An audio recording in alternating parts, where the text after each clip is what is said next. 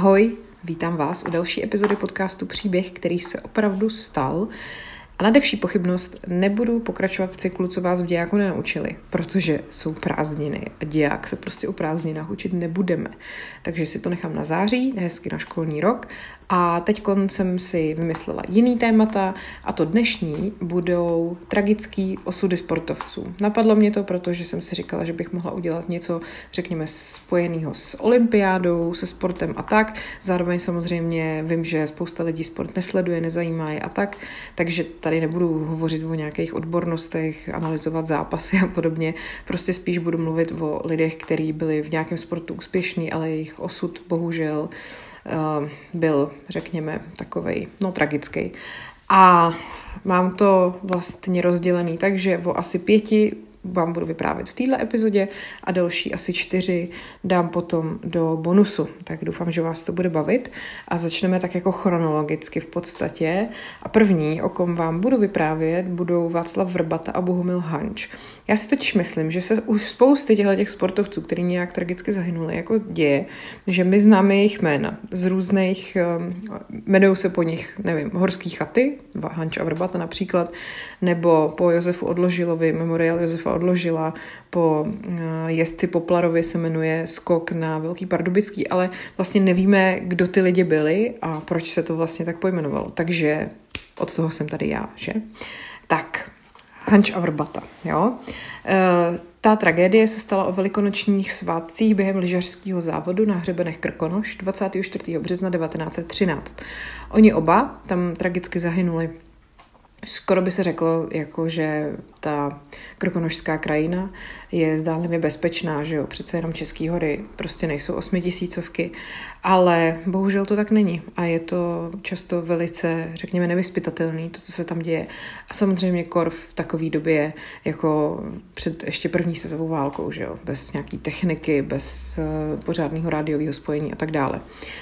Každopádně teda život v Krkonoších až do konce 19. století, řekněme, že se dělil na dvě období. Eh, vlastně to byly hory na hranici Rakouska-Uherska a byla tam docela hustá síť bud, jako bouda, bud, eh, kde se prostě potkávali lesníci, chalupáři, sběrači bylin, pastevci, český i německý turisti. No a když ale potom přišel sníh, jako v zimě, tak v podstatě to území bylo úplně odříznutý od toho okolního světa a tak nějak tam jakoby život skončil na tu zimu. A dřív to prostě byla divočina, ty hory. Jo? Jako nikdo tam v zimě se neproducíroval nebo tak, protože nebyl důvod a vlastně předtím, než byly vynalezený nebo než, než začaly jako fungovat lyže, tak prostě nebyl důvod do těch hor chodit. No ale to se právě v roce 1892 změnilo, protože první lyže právě doráží do Krkonoš. Eh, vlastně pro svý lesníky je ze Skandinávie nechal přivést správci limnického panství hrabě Jan Nepomuk Harach, asi Harachov, že? To nebude náhoda. A Potom taky další páry pro žáky malotřídky objednal od vídeňské firmy Tonet, učitel z Dolních Štěpanic Jan Buchar. No a tak najednou e, i ty podkrkonožský koláři a truhláři podle těchto těch prototypů vyrábějí vlastní lyže a tak prostě vohoblovali prkna, že jo, vpředu trošku zahnutý, připevnili se k nohám, připevnili to k nohám řemínkama a prostě se tam začalo jezdit na lyžích. No a postupně se jako šířila ta sláva těch hřebenů Krkonoš a začali tam dojíždět i Pražani, a horalové a najednou prostě ty hory, řekněme, v zimě vlastně ožívají a pod jilemnickým klubovým heslem Ať to frčí se v Krkonoších pořádají rychlostní, vytrvalostní i krasojízdné soutěže. No a takže na přelomu století potom už i na lyžích někdo dobil sněžku a začalo být prostě populární i mezi těma osadníkama, ty si zakládají vlastní dílny, vlastní spolky a vlastní závody. No a svaz lyžařů v království českém tehdy ještě se v roce 1905 rozhodne, že v Krkonoších uspořádá takový přelomový vytrvalostní závod. Ta trať měla vést 50 km z Vysokého nad Jizerou právě do Jilemnice A to znamená, že ty lyžaři musí při překonávání hřebenů čekat v podstatě cokoliv a ten závod vypisují jako turistický. Jo? 40 kilometrů ty sportovci měli jet spolu a pomáhat si ve vyšlapávání té trasy. Ty kontrolní body budou různý boudy a hostince, každý tam dostane razítko a občerstvení a závodit na vlastní pěst potom smí až v posledních deseti kilometrech. Jo? A tehdy takováhle výprava, nebo teda kecám výprava, takovýhle závod, uh, měl jako velký úspěch. Jeho vítěz Josef Kraus, ten ho popsal takhle. Nahoře na Krakonoši nás chytla vánice, jeden nevěděl o druhém, neznali jsme cestu. Zhlukli jsme se tedy do houfu a čekali na Rezlera Ořovského. Ten měl sebou kompas a podle něho určil, kudy se dáme. Šťastně jsme našli tyče a podle nich sjeli dolů do míseček. Nahrnuli jsme se do chaty, každý si rozbalil raneček a dal se do jídla. Některým se z toho tepla do té metelice už nechtělo a zůstali tam. Jo, to si vemte, že to je trošku jiný, jiný schrnutí závodu, než když dneska slyšíte standu řezáče. Yes, good weather, zkusím sem šušen, jo, downhill. No, e, takže takhle to tehdy vypadalo. A při druhém ročníku tohohle závodu na scénu vstoupil právě 19-letý Bohumil Hanč.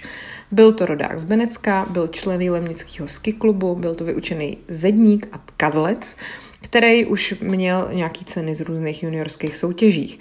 A ten start toho závodu byl přesunutý na Sněžku a cíl je zase Lemnice a ten Hanč tehdy zvítězil a vlastně suverénně potom vyhrál i následující dva ročníky a Zajímavý je, že vlastně k těm 50 ujetým kilometrům, který oni tehdy na tom, při tom závodu urazili, se ještě vlastně teoreticky dá přičíst ta vzdálenost, kterou oni museli urazit, aby vůbec se dostali na start. Kam oni chodili, že po svých v roce 1906 nebo kolik. A u Hanči to třeba bylo 25 kilometrů prostě. Jo? Takže vyjdete 25 kilometrů na start závodu, pak odběhnete 50 a pak zase 25 domů. Neuvěřitelný. No a Strastiplnou cestu k samotnému startu popsala ve věstníku krkonožském první ženská účastnice závodu Anna Hanušová ze Sokola Mrklov, malé osady na svazích u Benecka. Vylezali jsme po čtyřech, liže při zemi před sebou posunujíce. Kolega rád poznamenal, poznal můj zoufalý zápas a přes můj vůli vzal mé liže. S vypětím všech sil dostali jsme se konečně na vrchol sněžky, jako dovedete si to představit. No, takže až potom vlastně mohli začít jako závodit. Že? Mimochodem to jméno rád si zapamatujte, protože to bude potom důležitější, důležitý v tom pokračování toho příběhu. Každopádně teda Bohumil Hanč se v prvním desetiletí 20. století stal nejlepším českým lyžařem a vyhrával jeden mistrovský závod za druhým, ať už v Krkonoších, nebo na Šumavě, nebo v Krušných, Jizerských horách, pak taky v Saským Anabergu a porazil prostě i mezinárodní konkurenci a dokonce s takovým náskokem, že ho pořadatelé toho závodu podezřívali z toho, že si tu trať zkrátil. A když potom byly různé krasojízdy, tak předváděl i jako vlastně dokonalý sjezdy, jo, a zájemce o lyžování potom učil jako instruktor. A dokonce i potom, když nastoupil na tři roky na vojnu, tak na ty závody vyrážel, kde si vlastně z té vojny jako by bral dovolenou. No a několikrát se teda na těch závodech střetává právě s tím již zmíněným rátem, který se jmenoval Emerich Rát a byl to pražský Němec a byl takovej až jako cimrmanovský sportovec, jo. Jak, jestli si vybavujete, jestli znáte dobytí severního pólu, když tam s ním šel Varel Frištenský, Uh, tak uh, je to takový něco podobného. Jo? On byl vegetarián, uh, vlastně v tom druhém ročníku toho krkonožského 50 kilometrového závodu skončil druhý za tím Hančem. V létě běhal vytrvalostní tratě, boxoval, během vojny se stal přeborníkem v chůzi s plnou polní, to znamená s 30 kilovou zátěží a puškou, vyhrál čtyři ročníky prestižního 50 kilometrového závodu kolem Berlína. Pak taky reprezentoval Rakousko-Uhersko na olympiádě. V Londýně v maratonu a chůzi na 10 kilometrů. Ve Stockholmu v maratonu a přes polním běhu. Jakože ty vole. Sice jako nikdy nevyhrál, ale vždycky byl prostě v první, nebo teda nejhůř jako ve třetí desítce. No, takže prostě takovej ten jako fakt všeuměl sportovní. A e, Němci si teda potom začali radši pořádat vlastní soutěže, protože zjistili, že jako ty Čechy moc nedokážou porazit. A potom vlastně se ten Hanč s tím letím Emerichem Rátem mají utkat v roce 1913 právě při tom bohužel osudovém ročníku toho běhu na těch 50 km v Krkonoších. Mm, vlastně to lyžování už v té době bylo na takový úrovni, že teda se ty pořadatelé rozhodli to celý uspořádat jako rychlostní závod od začátku do konce. To znamená, že ne, že jdou spolu a posledních 10 kiláků zvlášť, ale už prostě běží v časových rozestupech a budu, že budou vyrážet od Lapský boudy, kde se před závodem přespí, to znamená, že nemusí těsně před závodem ujít 25 kilometrů, z toho prostě nevím kolik do kopce. A ten cíl potom má být v mísečkách a lyžaři mají být pod lékařským dozorem. E, dokonce to teda přilákalo i ty Němce, protože to bylo hodně profesionálně připravený.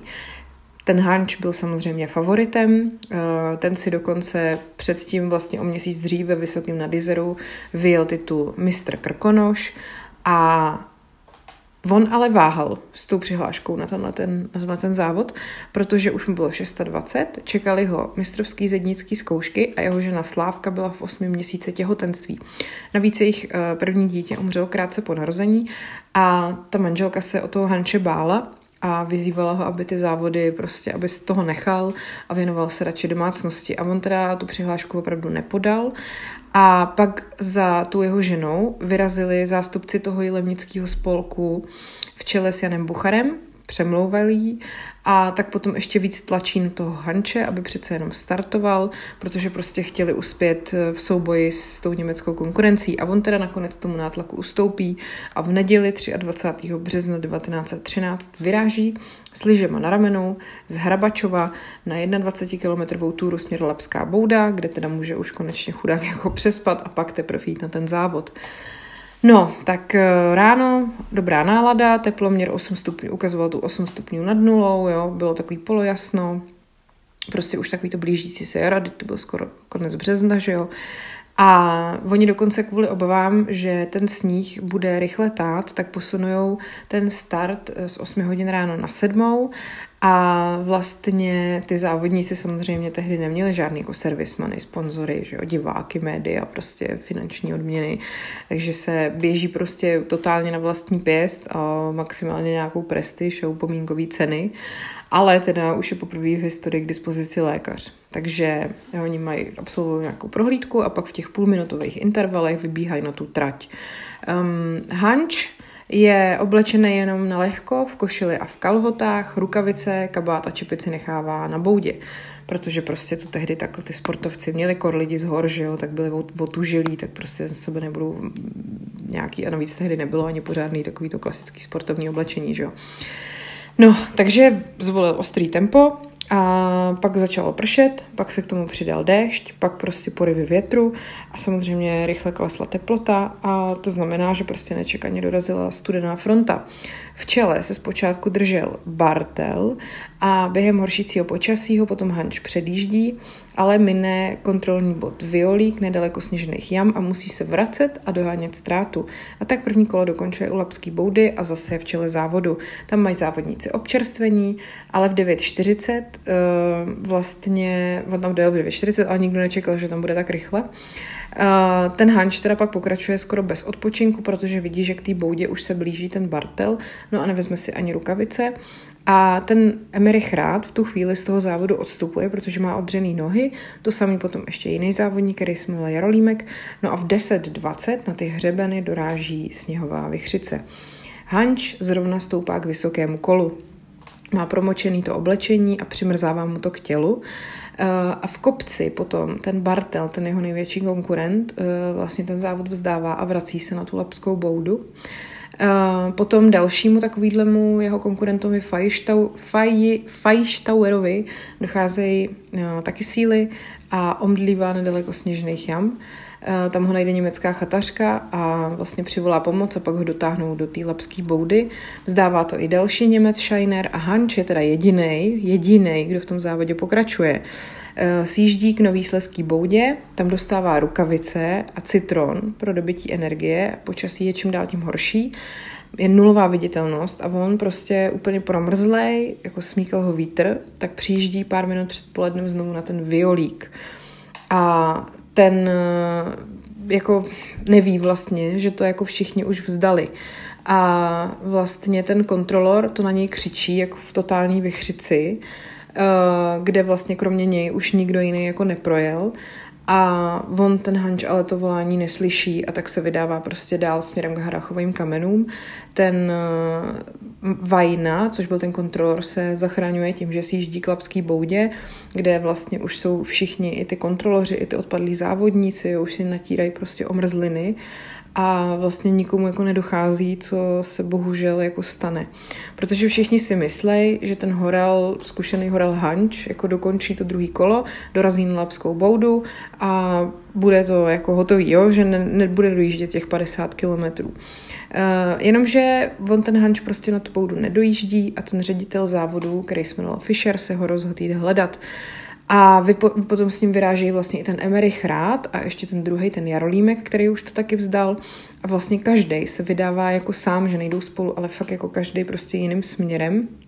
No a e, potom ve 13.45 ten rád e, dojíždí na Zlatý návrší a tam nachází toho Hanče, který leží v delíriu. Ten Hanč něco prostě mumlal, on sobě i jemu sundal liže, bere ho na záda a vleče ho skrz prostě ten sníh na tu lapskou boudu.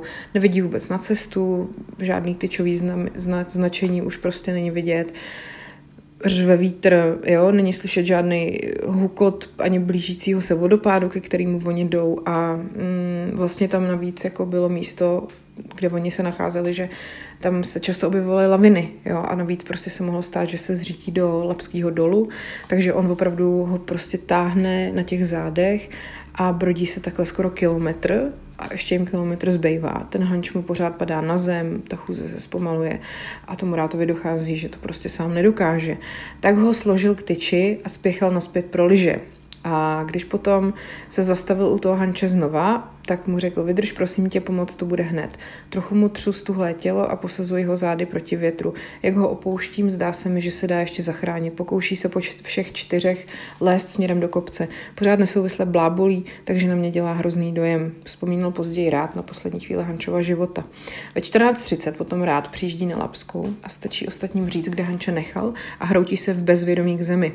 Ten Jarolímek si opět připíná liže a zase se vydávají ze saně, se, Zase se vydávají za Hančem, tentokrát se saněmi. A on už leží prostě tváří ve sněhu a svírá v, v půse vlastně píšťalkou, vůbec nereaguje. A potom v 15.10 ho teda ta záchranná výprava přiváží na Lapskou a do úst mu lijou koněk, třou ho, masírujou, ale bohužel prostě lékař konstatuje, že to srdce už se jako nerozběhne. Všem dochází, že prostě tohle je definitivní konec, jo vlastně ta hotelierka Erlebachová přináší mm, z komory bílý radlo a ručníky, oni ho do toho balí, omotají ho vlněnou pokrývkou a nohy a hlavu obloží pytlema, aby vlastně se ta mrtvola jako nepoškodila potom při té poslední cestě. No, ta poslední cesta vlastně byla taková zvláštně děsivá v tom, že Bohumil Hančí předtím nesčetněkrát prošel pěšky, projel na lyžích, ale teď se prostě vezl na saních a ten smutný průvod ho do Márnice dopravil ještě v noci a to vlastně od toho závodu uběhlo sotva pár hodin. Ráno pak v Rakvi dovezli do Sokolovny v Jelemnici a vedle něj ale potom leží i rakev z druhu obětí té včerejší vychřice, protože místo náčelník Mříčenského Sokola Václav Vrbata byl posledním člověkem, který viděl Hanče stát na nohou a Hanč byl zase posledním, kdo viděl živýho Vrbatu. Uh, vlastně to, co se tam mezi nima stalo na tom hřebenu, vlastně jenom pár set metrů od té lepské boudy, to se jako neví. Jistý je, že ten jejich příběh je dodnes jako fakt docela hustý svědectví o lidské odvaze a takový opravdu nevyspytatelnosti hor. A jak to nad Hančovou a Vrbatovou rakví při pohřbu pronesl na jaře roku 1913 průkopník lyžování v Čechách Jan Buchar. I božsky krásná příroda našich hor dovede být zrůdná, zlá, ukrutná. No, um, vlastně je na tom opravdu zajímavý, že my jako, nebo já aspoň jsem vždycky jako slýchala prostě Hanč a Vrbata, myslela jsem si, že to jsou prostě jakoby nějaký dva kamarádi, kteří někde šli, někde závodili, ale vlastně ten Vrbata byl eh, jako mimo, že jo, celou dobu. Ten se s ním jako setkal, nebo byli kamarádi, ale vlastně on se k tomu jakoby nachomejtnul až úplně nakonec. Uh, tam vlastně, když uh, dole v Boudě se ten Fischer, ten šéf toho závodu, dozvěděl od něm, nějakého svého německého podomka, že uh, na Zlatém návrší seděl vysvlečený člověk a něco volal uh, na, na toho podomka, tak si ten Fisher myslel právě, že, že šlo o Hanče a tak tam spěchal, ale tam právě když potom viděl tu výpravu, tak si myslel, že na těch saních ležel Hanč a že ho našli kamarádi na Zlatém návrší, no ale Hanč už byl v té době dávno mrtvý na té Lapský a až vlastně druhý den se ukázalo, že to byl právě jakoby v úzovkách jediný divák závodu a Hančův blízký kamarád Václav Vrbata.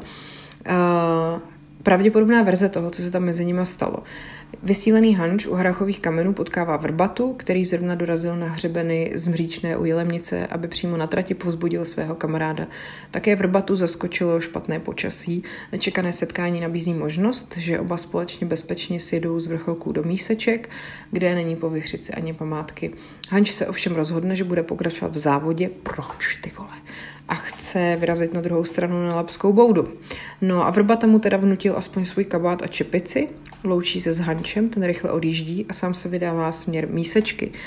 Ale potom nad velkou kotelní jámou zabloudí, krouží sněhem ve spirále a nemůže najít cestu. A pár set metrů potom od jejich setkání mu vlastně selže srdce a tam ho uh, potom najde ten Emerich rád. Hanč už mu nemá ani sílu říct, že někde kousek za ním je ten Vrbata a tak potom Hančovi tam zbudou jenom ty lyže a vlastně za chvilku k ním ten Vrbata doráží a hledá u nich potom toho svého kamaráda a sám pak skolabuje. Eh, vlastně kdyby ten rád tam eh, přijel, nebo takhle, kdyby ten Vrbata tam přijel jako o chvilinku dřív, tak tam ten rád najde oba. No a tak prostě ještě je zajímavý, že ta postava toho Emericha Ráta je tak jako špatně vykládaná a interpretovaná v průběhu času, dneska už samozřejmě ne, ale když potom uh, se tady změnil režim, že jo, tak uh, on se i natočil film o Hanči a Vrbatovi a samozřejmě, že se z Emericha Ráta, což byl jakože český Němec nebo německý Čech, udělal um, takovej jako zloun, jo. Vrátův případ je ostudný, nemluvilo se o něm kvůli tomu, že byl Němec, i když ze sebe vydal absolutní maximum. Přinesl jedno z nejkrásnějších poselství, že klidně nasadí pro druhého život a všechno ostatní jde stranou což ten vypjatý vmontovaný nacionalismus dost popírá, říká k tomu ředitel Krkonožského muzea Luštinec. Eh, cení si ovšem toho, že lidé v horách ideologii nalepenou na tragický závod nevzali za svou. Jelemnický spolek se k tomu vždy hlásil jako krize sportovní záležitosti. Všichni dobře věděli, že nic víc v tom nebylo. Jo, protože tam právě, když eh, vlastně po únoru po převratu se natočí tady tenhle ten film o Hanči a Vrbatovi, tak prostě tam toho ráta vykreslí jako takovýho prostě polonácka úplně nesmysl nesmyslně jako.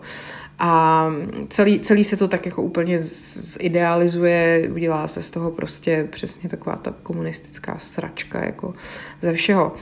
Uh, takže uh, každopádně samozřejmě v Krkonoších to Hančovo a Vrbatovo jméno nesou ulice, louky, návrší a to Rátovo jméno se až vlastně až po revoluci se jako vrátilo a v Praze po něm je pojmenovaná pasáž, kde, je, kde měl ve 30. letech tramský obchod a v Bromově má odhalenou pamětní desku. Eh, a potom Krkonožský muzeum ho do své expozice zařazuje i vlastně tak, že jako tam zahrnuje i aktivity německých lyžařských spolků, nejen těch českých. Takže tohle byl první příběh, který se opravdu stal a tragický osud lyžařů Hanče a Vrbaty. A jdeme na druhý příběh, který se opravdu stal a tím je teď se mi to tady zaseklo, eh, osud sportovce, maratonce Oskara Hekše. Jo? To jste asi nikdy neslyšeli samozřejmě. Mm, vlastně to byl vytrvalec, který v roce 1932 na olympijských hrách v Los Angeles skončil osmý v maratonu, jenomže byl bohužel židovského původu, takže je vám možná jasný, co se s ním nakonec stalo.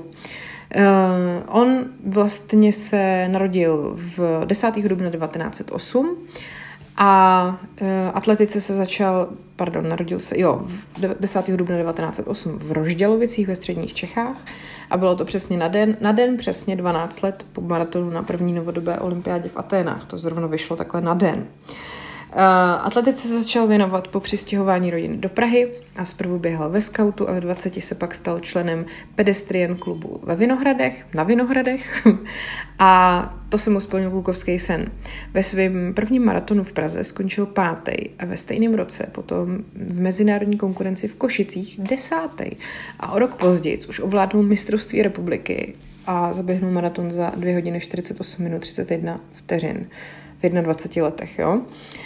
V září 1930 potom závodil v zahraničí a ve Vídni doběhnul na druhém místě a týden na to získal svůj druhý titul mistra Evropy, čas 2.53.02 a v tom samém roce přestoupil do židovského SK Hagibor, což Hagibor je hebrejský výraz pro hrdinu. No a pak taky samozřejmě tu jeho cestu do Los Angeles, kde prostě fakt ty byla osmej, jako. Uh, podobně jako třeba v případě sprintera Andreje Engela hradili židovský obce. Uh, to vlastně, to tak prostě bylo, že jako kdo mm, tak nějak k vám příslušel, tak toho jste sponzorovali, protože třeba zase vzpěrač Jaroslav Skobla, který byl členem policejního klubu Stráž Praha, uh, toho zase sponzorovali pražský strážníci, jo, takhle byl takový sponsoring v roce raz dva. No, samozřejmě, že ten návrat z toho Los Angeles byl totálně triumfální. Eh, v Roudnici nad Labem už museli ty sportovci vystoupit z vlaku a zbytek cesty do Prahy absolvovali na otevřený korby nákladního auta. A tak samozřejmě, že největší slavu právě sklízel ten Jaroslav Skobla, ten vzpěrač, a pak taky další medailisti, což byl stříbrný vzpěrač Václav Pěnička, stříbrný zápasník Josef Urban a bronzový koulař František Douda. Ty jsme měli samý takový siláky. No a ten Oscar uh, Hekš, který teda vlastně byl osmý v tom, v tom maratonu, tak měl úplně nejlepší československý, československý čas, který se kdy jako stal. No a uh, vlastně ta veřejnost samozřejmě tehdy o, o ničem jiném nemluvila. Tehdy jako řekněme, že byla veřejnost docela sportovně založená, jo. byly ty, byly ty, mm, byl Sokol a, a všechno to bylo takový jako tomu nakloněný v té době. Uh, pak samozřejmě, že uh, ten Hekš když doběhnul v maratonu, tak eh, byl to takový jako hodně vzrušující finish a vlastně i ty uh, ostatní, co doběhli s ním, takže tam byl takový závod jako v, na, vlastně v té cílové rovince a tak dále. No a uh, dá se říct, že jako to už potom, když prostě běžíte tři hodiny skoro, tak jako to, to finále, když se prostě já nevím, uh, hecnete a doběhnete o 10 vteřin dřív než někdo druhý. No prostě mi přijde, že už to je potom vyrovnaný, že už je jedno, kdo doběhnou první, jak do osmý, když ty časy jsou prostě v, v nějakém jako vteřinovém rozdílu. No, e, po závodě potom Hekš vyprávěl, že mohl skončit do bodovaného šestého místa, akorát, že měl nějaký žaludeční potíže, který mu způsobilo nevhodné občerstvení a taky, že prostě mm, měl takovou jako bojácnou taktiku, že si měl víc jako věřit. A nicméně tam právě e, vlastně třeba Miloš Škorpil, propagátor běhání, k tomu říká, že ten jeho čas 2.41.35 byl na tu dobu velmi dobrý, protože se ještě navíc tom Los Angeles běžel ve velkém vedru. A vlastně potom kromě Emila Zátopka, který vyhrál v Helsinkách a pak byl šestý v Melbourne, jako už nikdo jiný toho Hekše nepřekonal. On byl vlastně jako nejvý, nejvýraznější předchůdce toho Emila Zátopka samozřejmě, že jako nesmíme zapomínat, že ta příprava tehdy jako nefungovala jako dneska. Prostě ty atleti si šli takovou vlastní cestou, nějak prostě se hecli, nějak trénovali a doufali, že to vyjde, že jo. Dneska už je to něco úplně jiného. Takže vlastně, kdyby Oscar Hekš nezemřel tak, jak zemřel, tak eh, by podle mě toho dokázal ještě hodně. A vlastně až potom jako někdo, kdo ho řekněme překonal, byl právě Emil Zátopek. Eh, v Hekšově éře si vytrvalci maximálně mohli měřit tepovou frekvenci, nic víc. Vědecké pojetí přípravy přišlo později. Intervalový trénink, který zavedl až Emil Zátopek, nikdo ve světě neznal. O to větší hodnotu má Hekšovo umístění z Los Angeles. Chystal se v ryze amatérských podmínkách, navíc neměl trenéra. To tehdy nebylo považováno za nutnost, jo? to nám dneska přijde úplně absurdní. Uh, srovnáme-li výsledky 87 člené německé výpravy a výsledky našich sedmi borců, jsme překvapeni. Žádná výprava se tak nevyplatila jako ta československá, poslaná za moře za peníze scháněné na všech stranách s dojemnou obětavostí. Šlo to bez státu, po něm všichni natahovali ruce, ale přece pro stát. A nikdo z našich sedmi nesklamal, všichni bojovali nad své síly. Radujeme se s nimi a jsme vděční za zářný příklad, který všem následovníkům stanovili. To vyšlo v národních listech, to je moc hezký. No a potom Vlastně ještě před tím maratonem ten Hekš eh, běžel závod na 10 kilometrů a tam skončil 15. Ale ten čas mu nezměřili, takže to bohužel nevíme, jak to doopravdy jako časově bylo. Eh, ta vlastně jeho pravá profese, nebo to, co jako dělal v civilním životě, jako se moc neví. Soudí se, že pracoval jako úředník. Potom ještě triumfoval eh, v silničním běhu Rožmital Březnice v roce 1935 a vlastně navíc ještě překonal i čas um, traťový rekord o 14 vteřin tehdy. No a pak dokonce vytvořil i nový domácí rekord a potom vlastně v letech 36 až 38 závodil za Spartu. Blížila se olympiáda v Berlíně a on se angažoval proti tomu, aby se ty hry konaly v nacistickém Německu. Eh, a tak se společně se sochařem Jakubem Obrovským postavili do čela výboru pro přeložení her 11. olympiády. Ten německý antisemitismus totiž už dávno jako v té době prostě existoval a byl známý. A antifašisti ve spoustě zemí usilovali o to, aby prostě ty hry v roce 36 uh, eh, se uskutečnily v Barceloně, kde vládnul teda ten jakože opravdový olympijský duch. Uh, vlastně bohužel ale ve Španělsku tehdy probíhala občanská válka a tak se potom ten Hekš na protest proti hrám v Berlíně zúčastnil lidových her v Praze na Strahově. A tam potom vyhrál závod na 15 kilometrů v den startu toho olympijského maratonu v Berlíně. A bohužel on jako, jak cítil, že mm, nám z Německa hrozí nebezpečí, tak v tom měl velkou pravdu a bohužel se mu to jako stalo osudným. V říjnu potom 41 padlo u říšského protektora Heidricha rozhodnutí, že z terezínské pevnosti bude v rámci konečného řešení židovské otázky vybudovaný židovský ghetto, to asi všichni víme. No a mezi 342 muži, který pro tu práci byli určený, byl právě i Oskar Hekš. Uh, za prvý samozřejmě žid a za druhý jeden z těch, který hlasitě protestoval proti těm hrám v Berlíně. Uh, šlo o takzvaný Aufbau-komando, který mělo připravit kasárny na příjezd hromadných transportů a ty jeho členové se samozřejmě stali prvníma vězněma a byli po určitou dobu teda chráněný před zařazením do transportu, do těch dalších vyhlazovacích táborů na východě, ale jen prostě po určitou dobu. Z Terezína potom 6. září 43 eh, převezli Oskara Hekše do Osvětimi Březinky a tam ho v noci z 8. na 9. března 44 poslali do plynové komory. A z toho transportu do Osvětimi, ve kterém bylo 5007 lidí, jich přežilo 38. Takže takhle skončil nadějný český běžec, bohužel. A to byl taky druhý příběh, který se opravdu stal. A jdeme na třetí. A jeho další příběh, který se opravdu stal a další český sportovec s neblahým osudem se jmenuje Václav Kozák. Václav Kozák se narodil 14. dubna 1937 ve Vrbně nad Lesy a byl to český sportovec, teda veslař, skifař, mistr Evropy a olympijský vítěz z letních olympijských her 1960 v Římě. Mm, nejvýš v tom pohledu toho, co jako vybojoval, stojí zlato na skifu v Kodani právě v roce 63, kdy se stal mistrem Evropy. Tam vlastně totiž v té době ještě mistrovství světa neexistovalo, takže vrchol byl právě ten evropský šampionát. Jak říká eh, jeho vlastně souputník v té reprezentaci a takový jako i kamarád Jaroslav Starosta. Vašek všechno, co dělal, dělal maximálně. Tvrdil, že má 180 cm, ale to nikdy neměl. Jenže na svoji figuru dělal obrovské výsledky. Právě v kodaňské bitvě o zlato porazil Georgie Ivanova z Ruska, olympijského vítěze, který měl 2 metry a postavu hromotluka. A přestože byl Vašek dobro... soudruh, ne dobrodruh, no to byl taky, nikdy nikoho nepodrazil porazil. Uh, pak samozřejmě to olympijské vítězství z Říma má, řekněme, největší váhu, protože to získal, eh, prostě olympiáda je olympiáda, získal ho to zlato spolu s Pavlem Šmitem na dvojskifu a to v historii českého veslování dokázala ještě Třeboňská čtyřka v Helsinkách v roce 1952 a pak až na to navázala v roce 2012 skifařka Miroslava Knapková.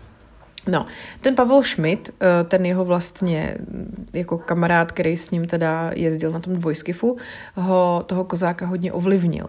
Eh, byl to nekompromisní inteligentní chlap, o sedm let starší než kozák a šel si tvrdě za svým cílem. Eh, byl to židovský kluk a tak půl roku před koncem druhé světové války v Bratislavě jen těsně uniknul transportu smrti a měsíc pak žil, měsíce pak žil v králíkárně u svojí nežidovské tety. A když potom uh, s tím kozákem trénovali na slapech na olympiádu v Římě, tak jim do té metody kafral nějaký prostě komunistický metodik z nějakého toho svazu sportovního. Ten je chtěl učit nějaký ranní rozcvičky, jak na pionýráku.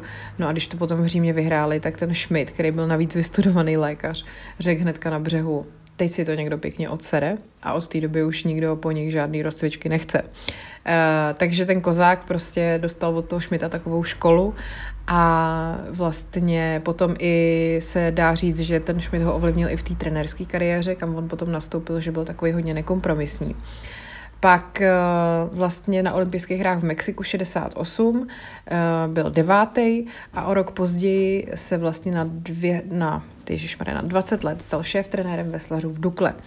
A vlastně všechny ty medailisty pozdější, který se objevili, tak on připravoval a byl v tom jako úspěšný a na tu jeho trenérskou éru teda vzpomíná třeba běžec na 3000 metrů Dušan Moravčík. Znali jsme se a když jsem na olympiádě v Mnichově doběhl pátý a byl zklamaný, že nemám medaily, řekl mi jasně, neblázni, předběhli tě jen čtyři stýplaři, celému zbytku světa si vytřel zrak. No a v roce 63 byl vyhlášený nejlepším československým sportovcem a v roce 84 mu potom jeho medaile vynesli titul tuzemského veslaře století. On se tehdy smál, že je stoletý. Uh, měl hodnost podplukovníka a titul zasloužilý mistr sportu a taky zasloužilý trenér, ale pak v roce 91 ho propustili do zálohy a o dva roky dřív ještě ho z pozice šéf trenéra Dukly převelili do trenéra mládeže. A to už právě začíná ta, řekněme, smutnější část jeho života. Eh, jak si vybavuje ten jeho kamarád, eh, už dřív mě udivovalo, že začal pít. Říkal mi, že je na rozhraní, ale taky, že ho nebaví trénovat, když nevychoval ani mistra světa, ani olympijského vítěze. K pití utíkal občas, ale zkracovalo se to a potom už byl na plný CRS. No a samozřejmě, že i kvůli tomu chlastu potom v té jeho rodině chyběly peníze a přibývaly jako konflikty s manželkou, takže potom, když se rozvedli s manželkou Bohunkou v roce 94, tak se tomu vlastně už nikdo nedivil. Uh, on potom to i říkal, že to už jako několik roků prostě jako chlastal a mm, vlastně on se potom dostal do Ústavu sociální péče v Terezíně na sklonku života díky iniciativě České nadace sportovní reprezentace a Českého klubu olympioniků. Je pravda, že se ze mě stal povaleč, domů jsem se vracel jen občas. Chvíli jsem vydržel sekat latinu, ale pak jsem musel zase zpátky. Spával jsem třeba v podkroví paneláku, nebo jsme s partou bezdomovců jezdívali nočními tramvajemi a taky na Vilzoňáku. To si koupíte lístek do první stanice za 4 koruny a noc strávíte v teple nádražní budovy. Jenže policajti nás bez tak občas vyhánili lístek, nelístek. No a jednou, že se takhle toulal tři čtvrtě roku, On k tomu říkal, no možná to bylo díl, kdyby se toho dožil táta s mámou, dali by mi přes držku. Už to hraničilo se zdravým rozumem. Uh, vypadalo to, že teda se z toho tehdy dostane, když to takhle hodnotil. A vlastně, jako když začínala ta jeho krize, tak ty přední činovníci Dukly, uh, oni měli jako starost. A mm, vlastně už to, že ho vůbec jako přeřadili na ten post trenéra mládeže, to bylo jako záchranný gesto, protože ho mohli úplně vyhodit kvůli tomu, jak se jako choval a jak chlastal. A on si to vysvětloval po svým. E, vlastně jako ani nebral v potaz, že ta jeho rodina, kterou vlastně opustil, i když se vlastně s manželkou rozvedl, tak oni potom v tom Terezině, kde on byl v tom ústavu, tak e, se na něj jako jezdili dívat a navštěvovali ho a na Vánoce ho vozili domů. A on k tomu říkal, no radost určitě neměli, ale možná na to koukali tak, že každý je strujcem svého života. Když jsem to neukočíroval, tak jsem ho zákonitě musel trpět. Uh, no a když se ho ptali, jestli náhodou on nepřipravil trápení svým blízkým a on na to já, jak to, vždyť já nespal doma v teple, ale v panelácích, parcích nebo na nádraží. Je to těžká zkouška a když to postihne člověka na sklonku života, je to o to smutnější, takže moc jako neustoupil. Uh, ani se nesnažil jako navázat nějak zpátky vztah s tou rodinou. Spravovaný hranec nikdy nemůže být jako ten nový. Stáli bychom na měkké a kluské půdě. No, ale jako otázka vlastně zněla, proč to všechno jako začal dělat. Uh, byl to náš druhý táta, ale neměl důvod opouštět rodinu, až když jsem, až časem jsem pochopil, že jako skvělý vypravěč potřeboval posluchače. Na Dukle už je neměl a když ho vyhodili, začali je nacházet na ulici. Ostatně našel si je i v Terezínském ústavu. Jeden z jeho bývalých svěřenců o tom takhle mluví. Byl ovšem svéráz, který hájil veslaři zuby nechty. Na olympiádě v Montrealu 76 poslal Himla vulgárně do háje a prošlo mu to. Uh, to byl vládce komunistický tělovýchovy tehdejší. Eh, z domova odcházel, protože se potřeboval napít, říkal jeho mladší syn. Eh, Vašek Kozák neuměl včas přehodit výhybku. Slava olympijského vítěze se časem vytrácela, někdo si to v hlavě srovná a dokáže žít jinak jako normální člověk, ale on to nedokázal. No, eh, ta jeho manželka k tomu říká, nebo bývalá manželka, odpustit můžete všechno, ale zapomenout to nemohu ani já, ani synové. Milovali jsme ho, ale on nás zradil, zatímco my jeho nikdy. Bohužel se to pořád vrací. A Václav Kozák potom zemřel 15. března v roce 2004 ve spánku, právě v tom ústavu v Terezíně, měsíc před 67. narozeninama. Pochovali ho v rodinný hrobce ve Vrbně nad Lesy, a to je vlastně na Lounsku a odešel dva a půl roku potom svým parťákovi z toho zlatého dvojskifu Pavlu Šmitovi, kde, který vlastně po roce 68 emigroval do Švýcarska, kde měl lékařskou praxi. Ten jeho syn k tomu říká, jsem rád, že poslední roky v Terezíně bylo dobré, to už jsme že poslední roky v Terezíně byly dobré. To už jsme zase našli společnou řeč. Rozloučili jsme se v poklidu. Těší mě, že to neskončilo nějak blbě, že táta nezemřel třeba na ulici. To by byla noční můra. No, takže to byl takhle další příběh, který se opravdu stal, jak se prostě z olympionika může stát v podstatě bezdomovec, v podstatě lusknutím prstu. Tak a mám tady dalšího, jmenoval se Rudolf Popler a byl to jeden z nejvýznamnějších a nejvšestranějších uh, jezdců na koni našich. Uh, byl to důstojník armády, student italských jezdeckých škol, byl to voják za první světové války, dvojnásobný olympionik a taky učitel v jezdeckém učilišti. Uh, závodil v disciplíně skok v Olympia, na olympiádě v Paříži 24 a v Amsterdamu 28. Vyhrál celkem 140 dostihů, takže koním fakt jako věnoval úplně všechno. Dvakrát vyhrál Velkou Pardubickou a uh, vlastně ta láska ke koním a dostihům mu nakonec stála život. Uh, on se narodil 29. května 1899 ve Vysokém Mítě, byl jedno z, jeden z dvojčat. Dětství strávil ve mlíně, tomu mlínu se říkalo Jangelec a ke koním ho přivedl jeho strýc. Ten ho vzal poprvé na dostihy do Pardubic. Uh, ten Rudolf potom uh, v postudích na gymnáziu nastoupil vojenskou školu hulánského pluku a absolvoval důstojnickou školu v Rakousku. Vlastně um, všichni jako sportovci, jako jezdci, kteří byli ve 20. a 30. letech 20. století, jakože měli kariéru sportovní, tak byli ve všech případech vojáci, uh, protože prostě k tomu měli nejvíc jako přístup, že jo.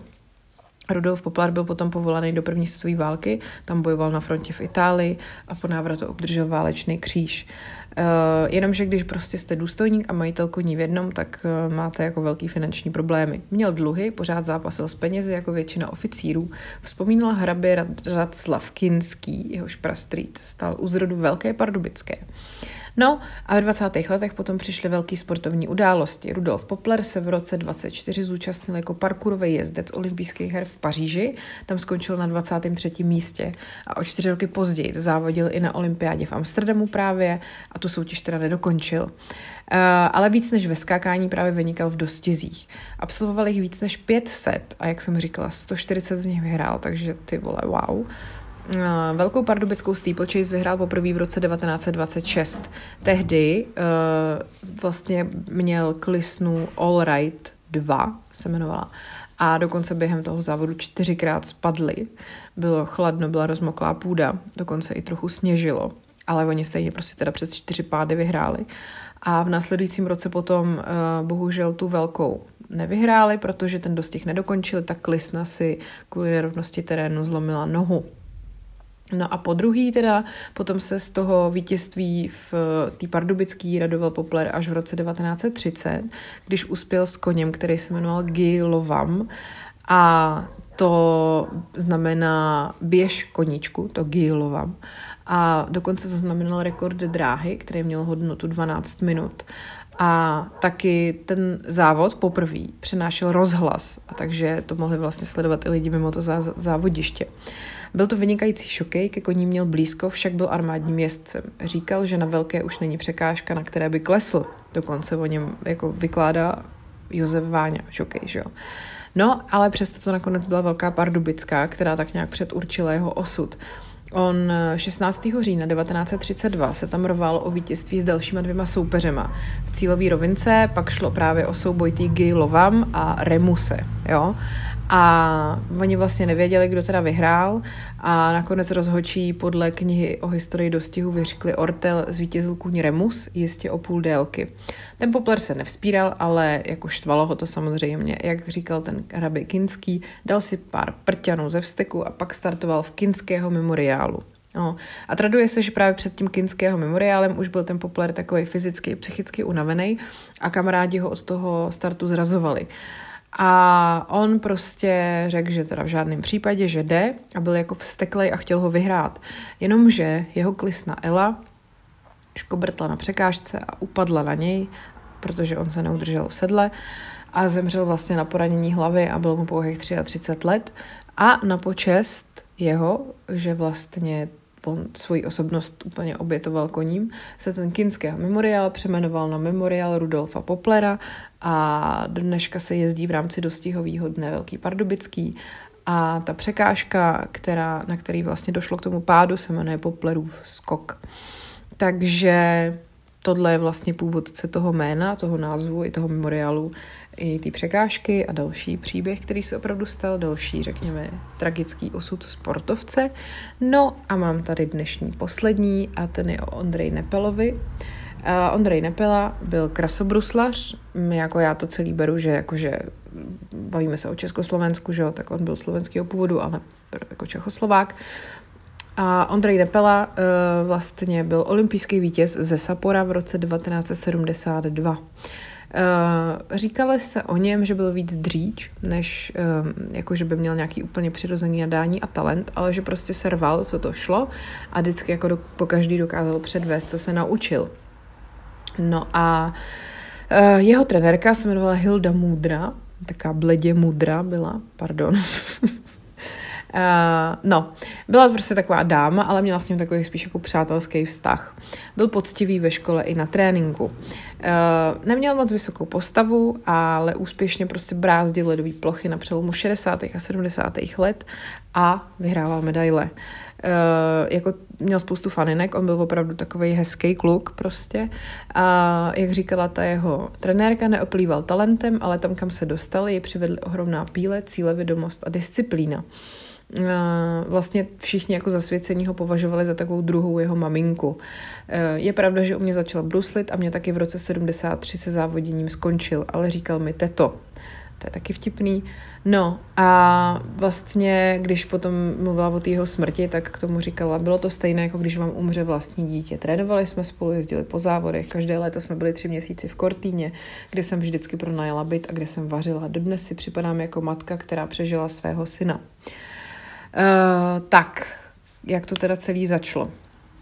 Hmm, psal se rok 1958 a zimní stadion zastřešili v Bratislavě. Blížilo se totiž mistrovství Evropy v Bratislavě. A ta uh, můdra paní vzpomínala, že měla na, na starosti tehdy dospělý závodnice a přišla za ní jedna paní, která se představovala jako Nepelová, že její syn bruslí v klubu už dva týdny, ale žádný trenér se mu nevěnuje. A dávala jí 100 korunů, jestli by si to ta paní nevzala. Ukázala mi Ondríka a já jsem se rozhodla, že se mu budu věnovat. Byl to nejlepší krok, jaký jsem mohla udělat. Eh, jako každé dítě měl Nepela nejradši volnou jízdu, ale byl poctivý ve škole i na tréninku. Při paragrafech a cvicích najezdil tisíce kilometrů. Každý kruh bylo třeba obět šestkrát, on dokázal zanechat jedinou stopu. Často jsem mu řekla, aby šel do kruhu trénovat nějaký cvik. Potřebovala jsem se věnovat jiným svěřencům. Za hodinu jsem se vrátila a on ten cvik dřel pořád, byl strašně houževnatý. A ta pověstná píla jeho začala přinášet plody, ale velmi postupně. Ale on byl prej hodně trpělivý, obdivoval svého předchůdce Karola Divína, což byl dvojnásobný evropský šampion a majitel stříbra z olympiády ve skvovoli v roce 60. A byl to takový mm, nedostižný elegán. No a ta právě při tom mistrovství v Evropy, vlastně ta maminka toho Ondreje Nepely, říkala, že u té televize, eh, když viděla toho divína, tak ten Ondra u toho jako tancoval a že jí bylo jasný, že by to taky jako chtěl dělat. Eh, byl to skromný a charakterní kluk a stával v koutku a za vrchol štěstí považoval, když na něj tady ten Karol Divín promluvil. Tomu jako stačilo. No a ta jeho další slavná trenérka Míla Nováková, která vlastně uh, sklízela v té samé době úspěchy s Hanou Maškovou, což byla Nepelova kamarádka. Mimochodem, Hanna Mašková je další, řekněme, velmi jako tragický sportovní osud, kterýmu se pak budu věnovat v bonusu. Tak jenom, že to je zajímavé, jak se to propletlo. Eh, ten Nepela potom ve 13 letech debitoval na zimní olympiádě 64 v Innsbrucku a tam právě uh, s tou 14-letou Hanou Maškovou na desítky minut zablokovali výtah v olympijské vesnici a protože prostě to neznali, tak jezdili furt do 11. patra a dolů. A pak se to nějak tam zaseklo a oni tam spolu zůstali. No, uh, tak potom, uh, když teda v roce 66 Nepela získal na mistrovství Evropy bronzovou medaili a začal se odvíjet ten jeho velký úspěch, tak uh, ten největší uh, triumf potom právě přišel v tom Saporu v roce 72, kdy vlastně získal tu zlatou medaili, pak měl mistrovství, stříbrný medaile z mistrovství světa, bronzový z mistrovství Evropy, pět zlatých taky z mistrovství Evropy, jo, prostě fakt ty léta nějaký 66 až 73 byly jako pro něj úplně triumfální. Uh, on si chtěl potom začít vydělávat po úspěchu na té olympiádě v Japonsku uh, v americký lední reví Holiday on Ice, což uh, se tehdy jako tak nějak Vlastně to dělal každý krasobruslař, ale samozřejmě, že strana a vláda mu to nepovolili. No a byl vlastně, on byl velký oblíbenec těch komunistů a dokonce po titulu mistra světa v Lyonu v roce 71 dostal čtyřpokojový státní byt na bratislavském sídlišti Dubravka a ten samý uh, dar obdržela i ta jeho trenérka. Um, je pravda, že u mě začal bruslit a u mě taky v roce 1973 se závodněním skončil řekla teda k tomu ještě ta Hilda Mudrá. No, eh, vyhrál ještě mistrovství světa v Calgary a oba jsme si mysleli, že právě půjde k té lední reví. Eh, ještě týden jsme pak zůstali v New Yorku a loučili jsme se.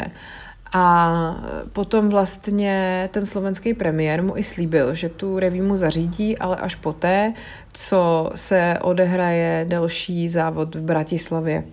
Uh, No a potom vlastně dokonce i za něj jako mm, intervenovali uh, Husák se Štrougalem. Nepela potom v Bratislavě oslavil vítězství a tím pádem měl potom dveře na západ otevřený. A 13 let potom jezdil v té lední reví a od roku 86 působil jako trenér v Mannheimu a připravoval třeba i mistrně Evropy z roku 89 Klaudy Leistnerovou. No ale bohužel to všechno skončilo špatně, protože už během toho i té jeho krasobruslařské kariéry se spekulovalo o tom, že je homosexuál, stejně jako jeho soupeři John Curry a Toller Cranston.